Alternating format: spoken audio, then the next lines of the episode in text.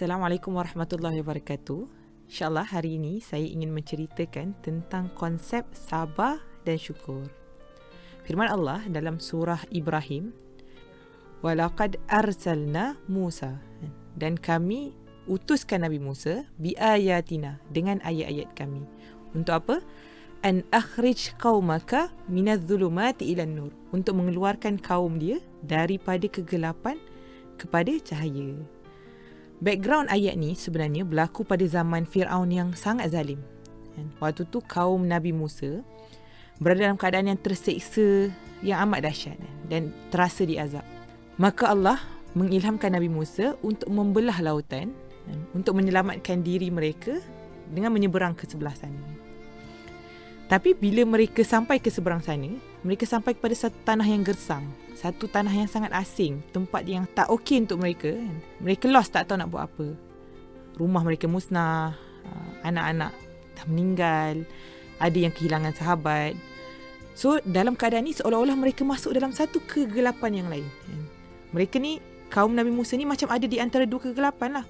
Satu kegelapan di bawah pemerintahan Fir'aun yang sangat zalim. Dan kemudian mereka masuk dalam kegelapan berada di tanah yang gersang. Maka apa jawapan Allah untuk benda tu? Wa idza qala Musa liqaumihi maka berkatalah Nabi Musa pada kaum dia, "Udhkuru ni'matallahi 'alaikum." Dia kata sebutlah nikmat-nikmat yang Allah berikan ataupun bersyukurlah dengan apa yang Allah berikan. Apa nikmat yang Allah berikan kepada kaum Nabi Musa ni? Allah katakan, "Id anjakum min ali fir'aun."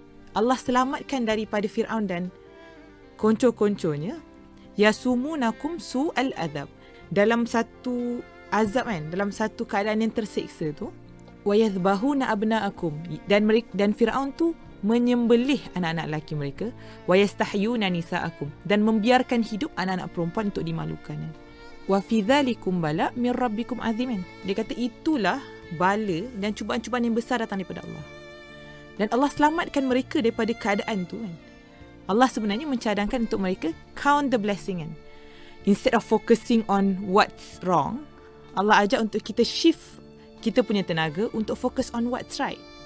Inilah satu anjakan paradigma kalau kita tak boleh mengubah keadaan untuk kita mengubah kacamata kita. Apa kaitan kisah ni dengan tajuk saya cerita hari ini? Sebab kalau kita habiskan ayat yang saya bacakan pertama tadi, walaqad arsalna Musa biayatina an akhrij qaumaka minadh-dhulumati ila nur Allah sambung wa dhakkirhum bi ayyamillah.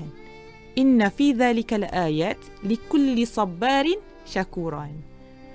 Dan sesungguhnya inilah tanda-tanda kekuasaan kami untuk orang-orang yang sabarin syakura. Sabarin maksud uh, orang-orang yang paling sabar. Syakura adalah orang-orang yang paling syukur. Biasanya bila kita berada dalam keadaan yang ada musibah, ada ujian, hidup tak tenang, memang biasa kita akan bagi nasihat untuk orang bersabar. Tapi uh, dalam guideline ni, dalam nasihat satu-satunya nasihat yang Nabi Musa berikan adalah untuk untuk bersyukur. Dan seolah-olah bila kita mula bersyukur, mula memandang kepada nikmat-nikmat yang Allah berikan, segala ujian, musibah ni mungkin akan kelihatan agak kecil. Ditenggelamkan segala musibah-musibah dan masalah ni dengan nikmat yang sedia ada. Dan kaitannya bila diletakkan sabar dalam Quran Allah diletak sabar tu satu tempat. Allah ada letakkan bersyukur tu satu tempat tapi untuk letakkan sekali seolah-olah kalau kita ni menjadi orang yang bersyukur automatically kita boleh menjadi orang yang orang yang sabar.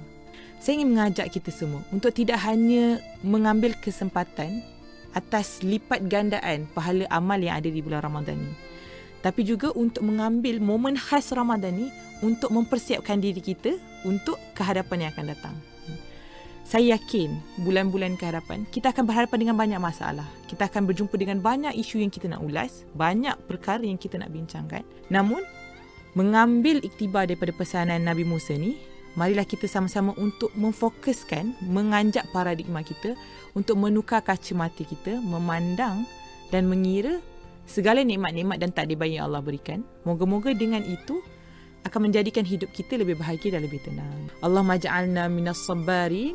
Allah jadikanlah kami dari kalangan orang yang bersabar. Allah majalna minas syakirin. Allah jadikanlah kami daripada orang-orang yang bersyukur.